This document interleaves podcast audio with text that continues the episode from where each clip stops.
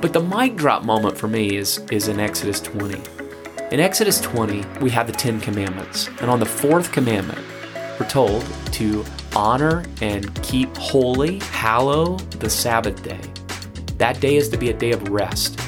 Um, you nor your your children, your wife, that time even servants, they no one was to work. Mm-hmm. It was supposed to be a day of rest. But then we have an explanation. In the Ten Commandments, it's it's a longer explanation than any of the other commandments. So you have all the Ten Commandments, but on the fourth one, there's like commentary. And the commentary says, because God created the world, the earth, the heavens, and all things, everything in the sea. He created it all. And it seems like he's going to a great extent to say everything in six days, and on the seventh day he rested.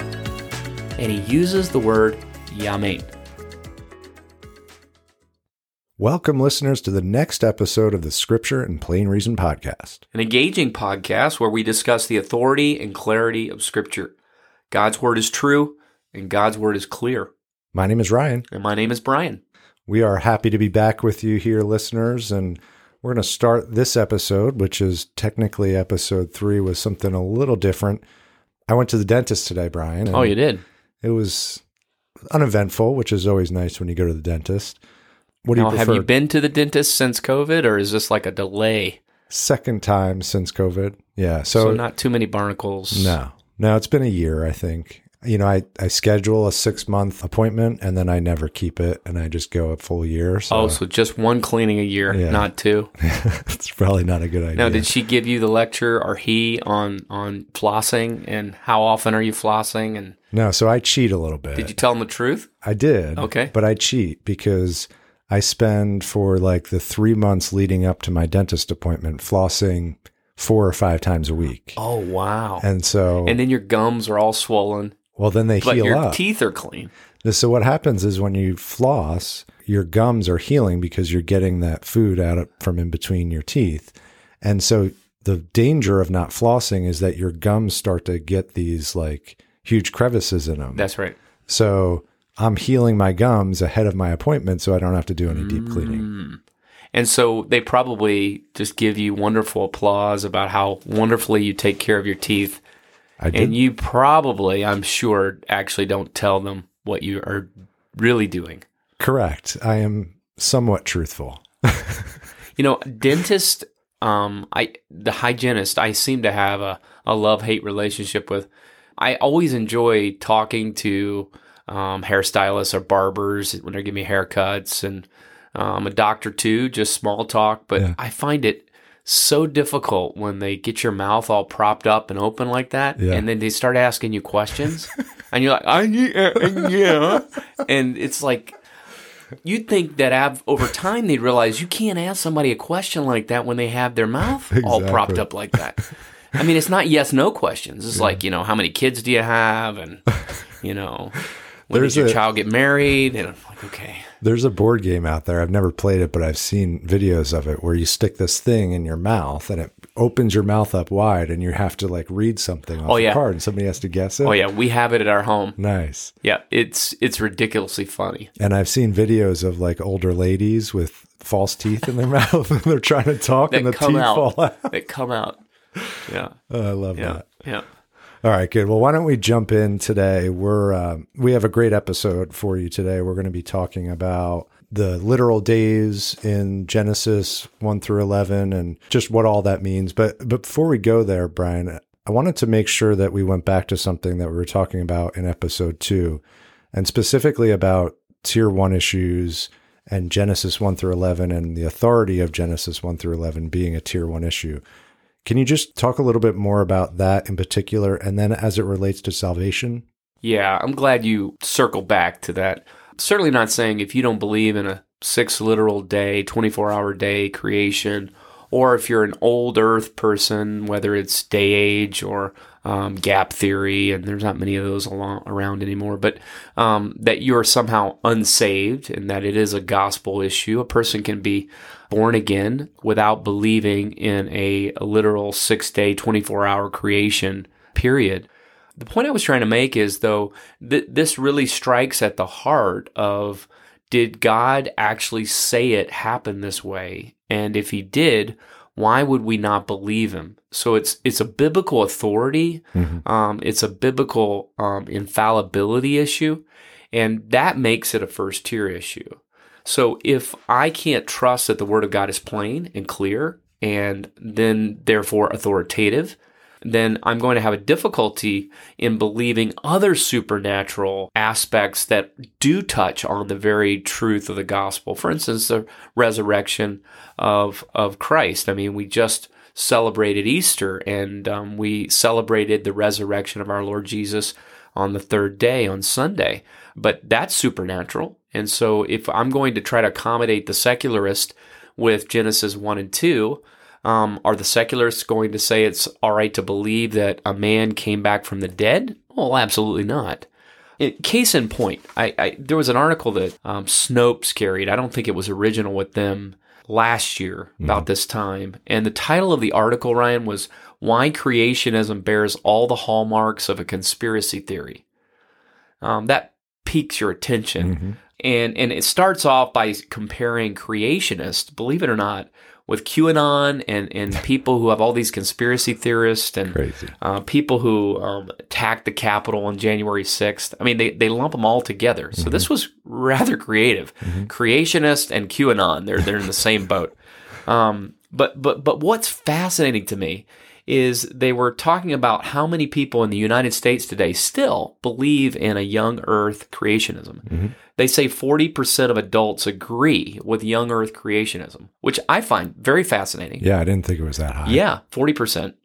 And but but here's the point that I wanted to make in this article, third paragraph, here's what they say. Such beliefs talking about creationism, conspiracy theory, such beliefs derive from the doctrine of biblical infallibility, long accepted as integral to the faith of numerous evangelical and Baptist churches throughout the world. Now, if they got everything else wrong in their article, they got that right. Well, that's true. so, so we do believe in biblical infallibility, and that is exactly why we believe in young earth creationism. That's why we believe in a literal six day creation. Because we have a birth certificate for the universe, and it's found in Genesis 1 and 2. This is how God said it all started. He was the only eyewitness, except on the sixth day, there were two humans now that witnessed it from then on. But up until that point, God was the only witness to his own creative power. And um, so by saying it as a first tier issue, it's because it, it takes an attack and an assault, a direct assault on the infallibility and inerrancy of the Bible and that's what's happening in most cases. Um, the attack that's happening on Genesis 1 to 11 is, is foundational. It comes back to that old Genesis 3 attack that Satan gave to Eve. Mm-hmm. And it was just simple first question that was included in the Bible. I mean, you read all the way to chapter 3, no questions. The first question uttered is by the serpent, who is embodiment of Satan himself. And he says, did God actually say? And, and that to me is the huge concern right now. Underlying many old earthers is this premise did God actually say it? And how do we reconcile that with science? I don't think I've ever thought about what Satan said in comparison to what a lot of people are saying about the the truth of scripture. That's a really interesting correlation. Yeah, it's a question that just gets reworked, maybe worded a little differently, but it's the same question. And the doubt that this creates in the younger generation, our generation, mm-hmm. about the trustworthiness of God's word is what makes this a first tier issue. But I do want to be clear. We are not saying that if you are not a young earth creationist, if you're not a, a literal six day, 24 hour, I, I believe you're wrong. Uh, but I do not believe that's a salvation issue that would keep you from being born again by placing your complete trust in Jesus' death, burial, resurrection. Yeah. And by the way, you mentioned gap theory. Uh, that was a theory that I had done a lot of research on during my time of, you know, struggling with Genesis and comparing and contrasting to evolution. it's interesting. You're doing a class at, at church on Sundays on Genesis, this very topic. Yeah, right. And I had somebody approach me afterwards saying, Yeah, Pastor Brian's class is great, isn't it? I was like, Yeah, it's really great. He's like, You know, I still have a lot of questions. Like, I was a gap theory guy. And I was like, Were you really? Interesting. Yeah. So you said that You'll have to let me know gap- who that guy is right afterwards so I can deal with him. I'm kidding. Um, so you, there was two former gap theory guys, and I don't think we were gap theory guys 10, 15, 20 years ago. I think it, it was recent. So it's still around. That is fascinating to me because I, you know, most gap theorists are those that were of the generation of the Scofield Reference Bible. Um, my parents, you know, cut their teeth on that, and I had a Scofield Reference Bible. Most of my reference Bibles were Scofield. My my first, you know, twenty years of life, and and in his notes, he is a proponent of the gap theory that um, between Genesis one one and Genesis one two. Uh, that essentially you had the fall of Satan and you had all of this turmoil and, and, and perhaps you had billions of years uh, right there. Um, As you said, commentary is not inspired by God. that's right. Yeah. You know, wisely said by, I don't remember the first person I heard it from, is inspiration doesn't go below the line of where the comments are in your study Bible. Uh, so it, everything else is inspired that was written by holy men of old as they were moved by the Holy Spirit. But those study notes are, are much less than inspired. it's good to know that and remember that. Yeah. All right. So let's get back to Genesis 1 through 11. And so we're, we're talking about biblical authority here. I'm just curious, and I think our listeners would appreciate this.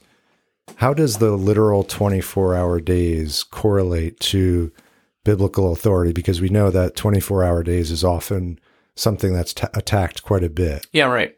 Yeah, I, I think the connection is it all starts with the presupposition. Do I believe that the genre, the type of literature that I'm reading is historical?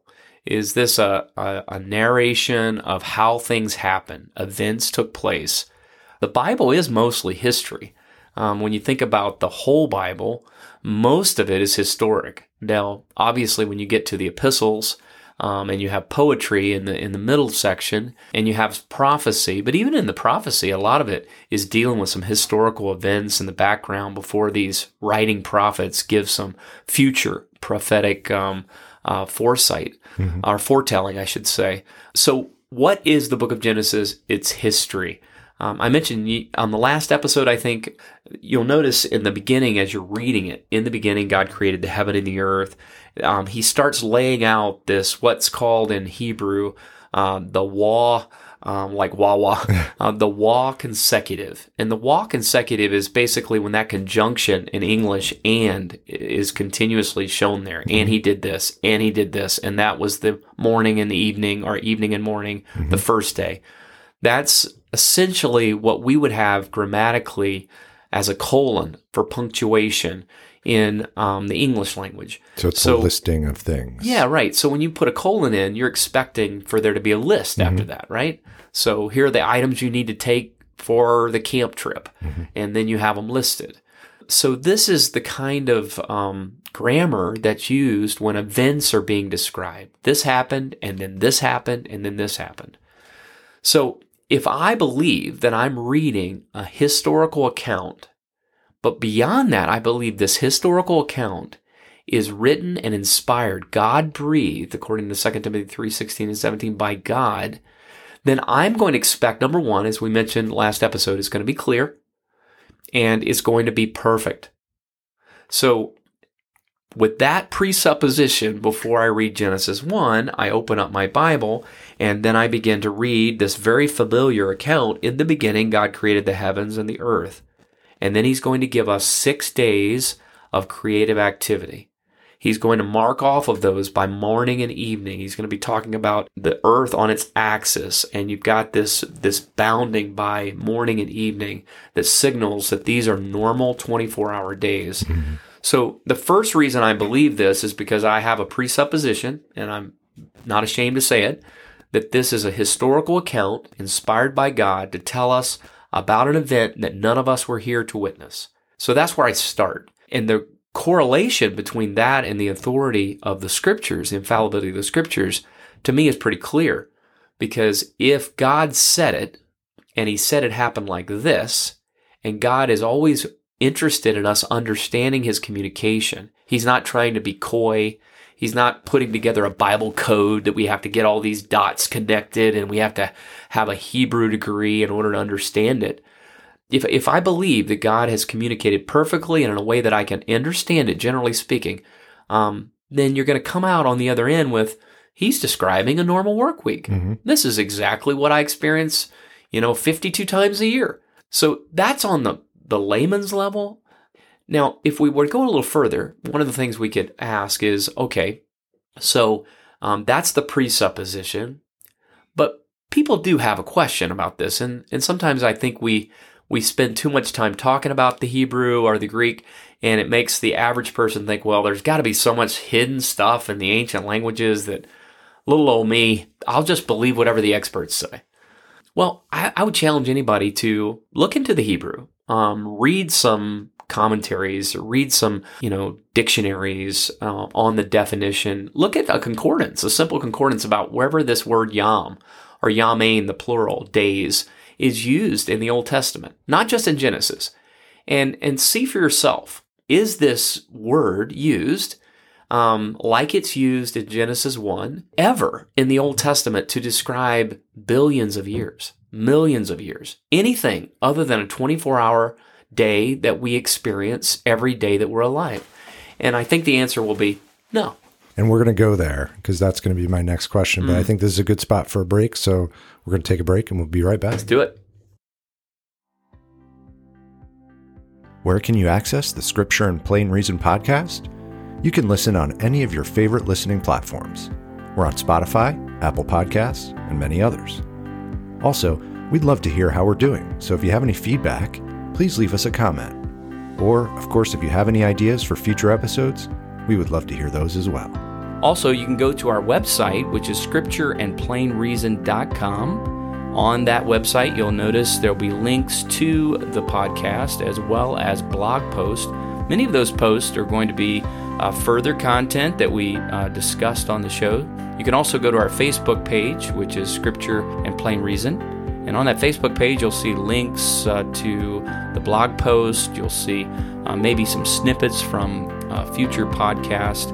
And it is also another good forum to leave questions, comments, to maybe even share an idea for a future podcast. We'd love to hear from you. All right, we are back here with you. Thanks for sticking around, listeners. And we were just before we went to break talking about the word yom, which is the Hebrew word for day. Brian, why don't you just give our listeners a little bit of insight around what the word yom means? And then if you can jump into where it's referenced throughout the rest of the Old Testament, that'd be great. Absolutely. The Hebrew word for day is yom.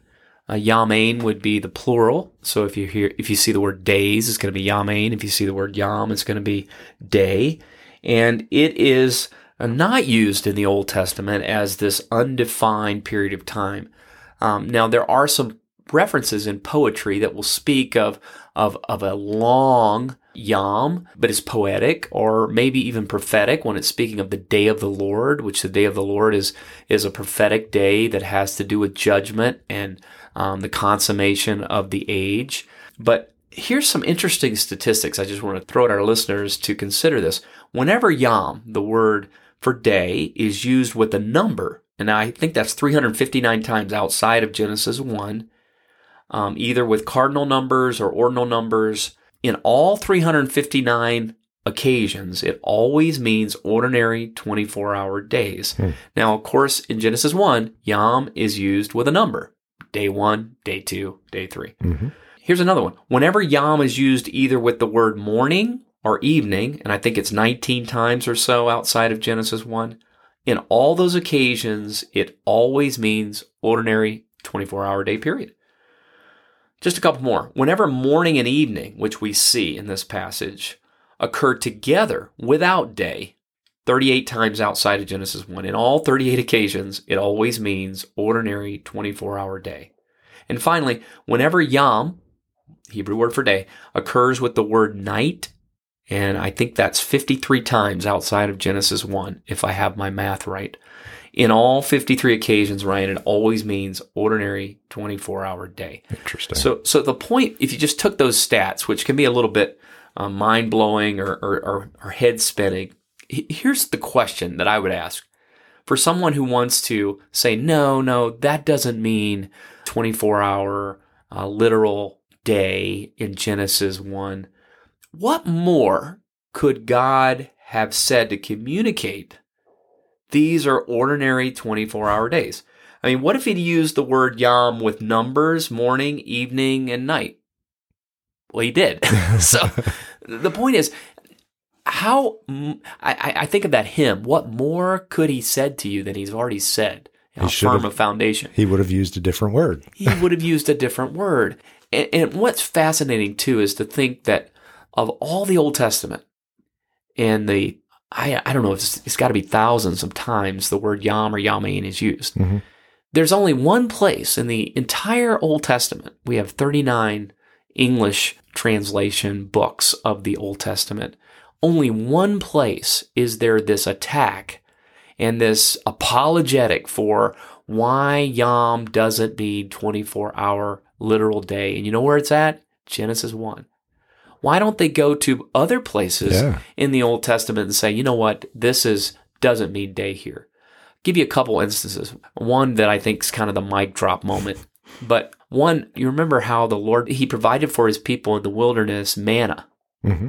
And he told them that they were supposed to go out every morning and collect what they could eat and not get too much because it would spoil if they got greedy and say, you know, I don't want to go out tomorrow and get manna, so I'll get double the mm-hmm. double the amount of this bread. Or manna actually means what is it? so we're not sure what it is. I've always thought maybe it tasted like uh, moist honey nut Cheerios, or maybe like maybe like cinnamon toast crunch. I don't know.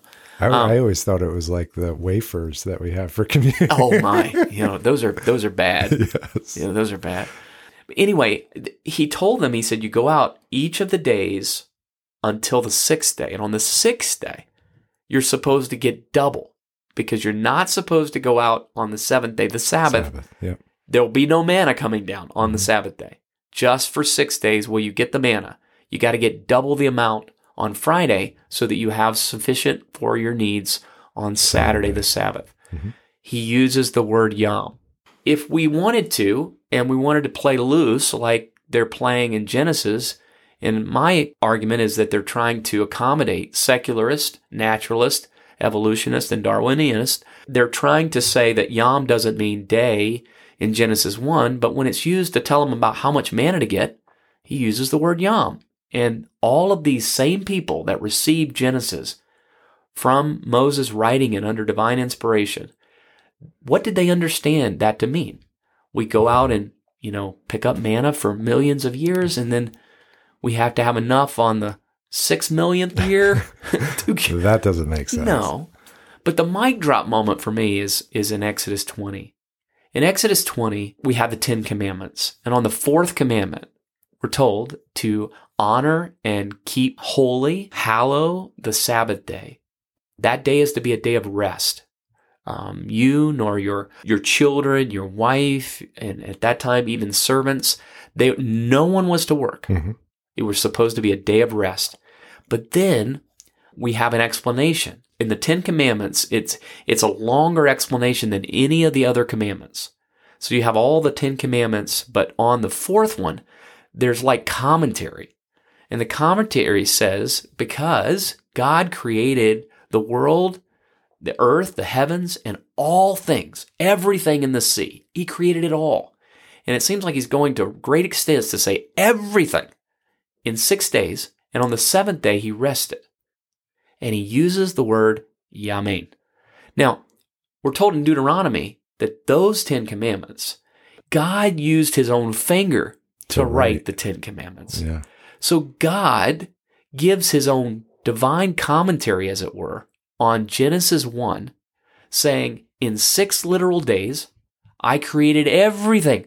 And on the seventh day, I rested, and you are too. Now, if I were to take the old earth theory, or the gap theory, or the you know analogical day theory, or the age day theory, I, I, I would have to come back to say he was saying to them, you need to work for six million years Mhm.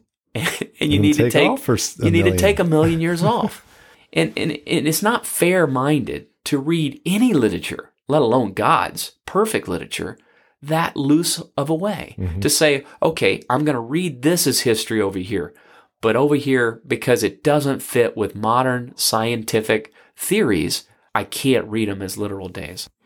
I didn't realize that the fourth commandment had almost like a sub bullet explanation Yeah. for why. Yeah, I mean, you, you you look at it and it's like, okay, wow, the Lord really gave us some explanation on that one, and you know, we don't know the mind of the Lord, and I certainly don't want to say something authoritative that isn't true, but it almost makes you wonder if the Lord knew that there would be such an attack Mhm. on His creative power to make all things in six literal 24 hour days that He gave us more commentary on that commandment than He did on the others. I agree. That's a mic drop moment. I'm love that. suspicious. Well, that was the Old Testament. Gave us a couple of really great examples. What about the New Testament? What about Jesus using Yam in the New Testament?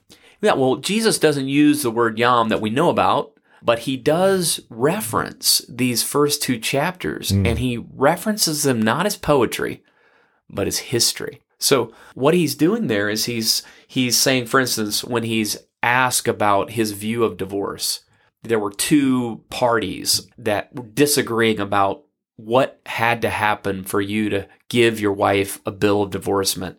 There was one very loose liberal school that said, you know, anything, you know, if they burn your proverbial toast, you can you can divorce them.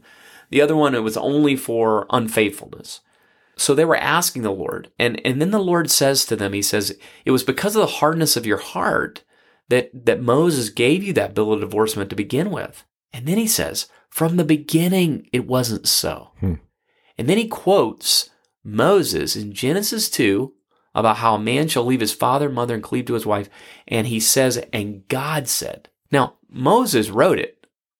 But here, Jesus is, he's coming back to the first two chapters of Genesis, and he's saying these were historic. This is actually what happened. This wedding ceremony took place right after they were created. Um, he also references Abel as the first martyr. And so now we got Genesis 4 being referenced by Christ as historic. So, if, for instance, theistic evolution is true, and that we really don't have the creation of one man and one woman, and now we're all ancestors from that first couple, this runs into the problem of why did Jesus reference them as though they were literal historical people? Um, he references in the beginning that God created, He designed things. We see this with the apostles as well when they're referencing back to creative order. They refer to these as historical events. And, and I would also say that if these are historical events and all of these days, these yams were not literally 24 hour periods, you run into some real problems when you come to places like the genealogies that hmm. trace back Christ all the way back to Adam.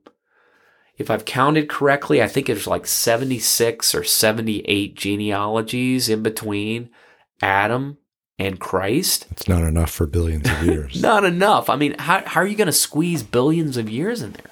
And, and what's interesting is is that's not where they try to squeeze in the billions of years. It's the attack is on Genesis one. And again, do we have the birth certificate of the universe given for us on the history of origins in Genesis one, or do we not? And to me, that's the key question. That's why this is so important. I believe that we, we have in Genesis 1, Ryan, is a sequential order of how God created the universe. It is amazingly specific and it's amazingly complex. Uh, God spoke in day one, He placed the earth and the heavens. So we have created on day one time in the beginning, we have space, He created the heavens, and we have matter, He created the earth. We have time, space, and matter created on day one. He also said, Let there be light on day one. He separated the light from the darkness. Then on day two, we're told that he, he made it or made us an expanse. So basically, the world was a sphere of water, but he separated the water on the earth from the water above the earth. It was basically like a greenhouse, a translucent body of water that covered as a shield uh, the earth. And then on day three, he separates the land and the land shows up and it appears that maybe it kind of all came in one spot. It wasn't like we have today post flood where the continents are all split up. And he had the oceans in their spot. And then he said the plants and the trees, they all matured. It was Mm-hmm. almost like what do you what do you call those um the uh, when you when you're filming something and you and you Oh, see you it speed fast up forward and it speeds up the yeah, process. I don't know Yeah. what you call that, but any, anyway, I envision that's kind of how it happened with the with the plants and with the trees. And then on day four, he places the clocks in the skies, the sun, the moon, and the stars, and it just says, and he made the stars too. he made the stars too, and the amazing amount of stars that are in the universe. And then on day five, we're told that he made all of the fish, all of the sea animals, the amazing uh, design of these first creatures that he has designed now made the planet fully able to um, make uh, for life. There, it is inhabitable, and so now he he creates the first living beings, and they're in the seas, and they many of them have gills, and they're able to suck out the oxygen over this very intense little system of, of pulling the oxygen out of the water. And then he makes all of the the birds and, and the those creatures that can fly in the air. And they have lungs that are kind of like unidirectional, where they, they take in oxygen almost like the, the crate and the exhaust in your car. Yeah. And um, God designed them just by speaking them into place. And then on day six, he creates all of the animals on the land. And um, later that day, he created humans, and that was different. He'd spoken everything else into place. But with humans, he really got his hands dirty. He, he said, Let us, he used the plural there, uh, let us. And it seems to be a reference to the Trinity. Let's make man distinctly different from all the other creatures. Let's make him in our image. So God spoke for all of the other elements except for man, he created with the Trinity. That's that's Yeah, crazy. it, it amazes us to realize um, what is man that you're mindful of him. You've made him a little lower than the angels, is what the psalmist says. And so he gets his hands dirty. He makes this mud man of sorts, and he blows into his nostrils the breath of life. No, God's a spirit. He has no body. The Lord Jesus is not incarnate at this point. So I- don't know exactly how all of that worked, but he forms man. He breathes into him the breath of life. Then he gives him an assignment to name the animals and he names the animals and, and he's naming them according to their kinds. And those aren't the same thing as species. Mm-hmm. So he probably didn't have that many. When you think about it, it wasn't all the various dogs we have. Mm-hmm. There was just one set of dogs. And, um, and, and then at the end of the day, he's lonely and God puts him to sleep, has a surgery and creates Eve. And, um, that's six days of, of creation. And we're told that on the seventh, he rested. So no more creation after that. And that reads like history. And just if I could say one more thing about just the connection between the authority of Scripture, clarity of Scripture, and the days, Yom, mm-hmm. being understood as anybody who just opens up the Bible for the first time would read it and it would say, that happened in a week. And why you shouldn't look for any other sins. There was a good phrase, I think I mentioned it before, that says this in Bible interpretation. When the plain sense makes common sense, don't seek any other sense. To do so would be nonsense. I. And I, I, I think that's true here because there are some difficult passages in the Bible. We mentioned some of those at our last show. And it takes more study, more concentration. But Genesis is not one of those books. Mhm. Genesis is a narrated historical narrative that tells you how things happened in sequence. And my children, from time to time, when they're reading through their Bibles, come upon, and we do too, difficult passages Yeah. maybe difficult to understand or just difficult to read because they, they seem to be so distant from our life. Leviticus. But yeah, Leviticus, it seems to be the uh, you kind of the um, the one that most people would reference when we talk about difficult passages to read. It's a tough morning when that's all your Bible reading is, right? That's right. But Genesis is not one of those books. that's complex that, you know, is, is very ambiguous or opaque. Um, Genesis reads very easily and clearly. Uh, you can read it to your children. And for us to come at any other angle and to say, no, actually hidden behind that clarity is complexity and nuance, and you just haven't seen it. And if you could see it, then you would understand that the Darwinist and the naturalist are correct. Mm. Yeah.